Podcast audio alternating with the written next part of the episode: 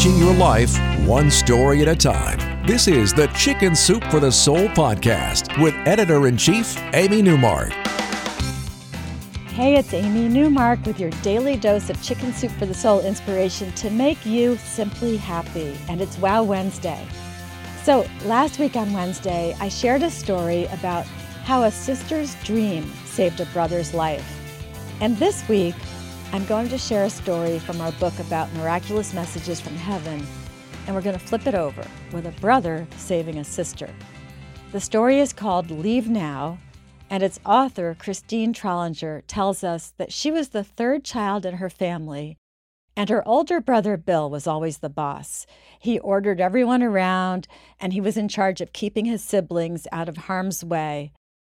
And when Christine thinks back to her childhood, she's always amazed at how many times Bill stepped in and kept all the kids safe. For example, one night when Christine was nine, their horse got his saddle horn caught in the clothesline, and he was wild eyed and frightened, and nothing could calm down that horse or stop him. He actually charged at Christine, and Bill was yelling at her, Leave now, jump in the pond. Christine was terrified of the horse, but she was even more terrified of the pond because her protective brother Bill had always told the kids to stay away from that pond. He said it had no bottom and it would swallow them up. So Christine froze in place. She was horrified at the thought of jumping in the pond, and she says to this day she doesn't know how Bill managed to do it. But he beat the horse to her, shoved her into the pond, and then jumped in with her to hold her up and keep her from drowning. She never forgot her brother Bill's shouted warning Leave now. And as she went from childhood to adulthood, she remembered those words, and she always associated them with Bill, even after he was killed while serving in Vietnam. So the years passed, and Christine became an adult. And one day, she had a business meeting at a car repair shop to sign up some new employees for health insurance. She had always enjoyed going there and seeing Russ, who was the manager. He was a wonderful man. He was always cheerful and willing to help. When Christine arrived, Russ quickly cleared his desk and said, Sit here, do your paperwork here with the employees. And then he sent the employees in one by one, and he brought her a cup of coffee, remembering the way she liked it, strong and black. It happened to be a standing joke between them that Christine would adopt him as her son if he would just make her coffee every day.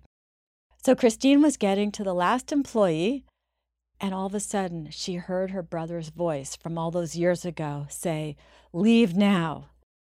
It startled her so much that she almost spilled that coffee. Bill was still her older brother, dead or not, and those words had an impact on her. She rushed to finish up as fast as she could, and she got out of there. And then the rest of the day was normal. But that evening, safely at home, Christine couldn't stop thinking about her brother Bill's voice saying, Leave now. And then as she got ready for bed, Christine remembered that it was the anniversary of Bill's death. She couldn't believe that she had forgotten. It was the first time in all those years that she had forgotten the anniversary of his death. She went to sleep, but then at midnight she was startled awake by the ringing of the phone. Her father had been ill, so she feared the worst when she answered but it was the owner of the repair shop, the one she had been at earlier that day. And he had awful news. Right after Christine left, someone had come into the shop and had shot Russ, who was sitting back at his desk again, the same desk that Christine had been sitting at minutes earlier. And then the gunman fired at the other employees as well. They had all managed to escape out the back door or by jumping into the repair pit under the car, so they weren't hurt. But Russ, that wonderful man who had lent Christine his desk, was dead. Christine was blown away. She believes that her brother Bill is still watching over her, and somehow, on the very anniversary of his death, he came back loud and clear with his famous words, Leave now, and saved her from the shooting at that repair shop.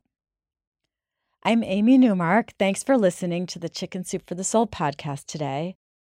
Tomorrow is Thoughtful Thursday, and we're going to talk about a kindergarten teacher who found the true meaning of Thanksgiving while she was teaching her young students. If you'd like to read more cool stories from Chicken Soup for the Soul Miraculous Messages from Heaven, please go to our website, chickensoup.com.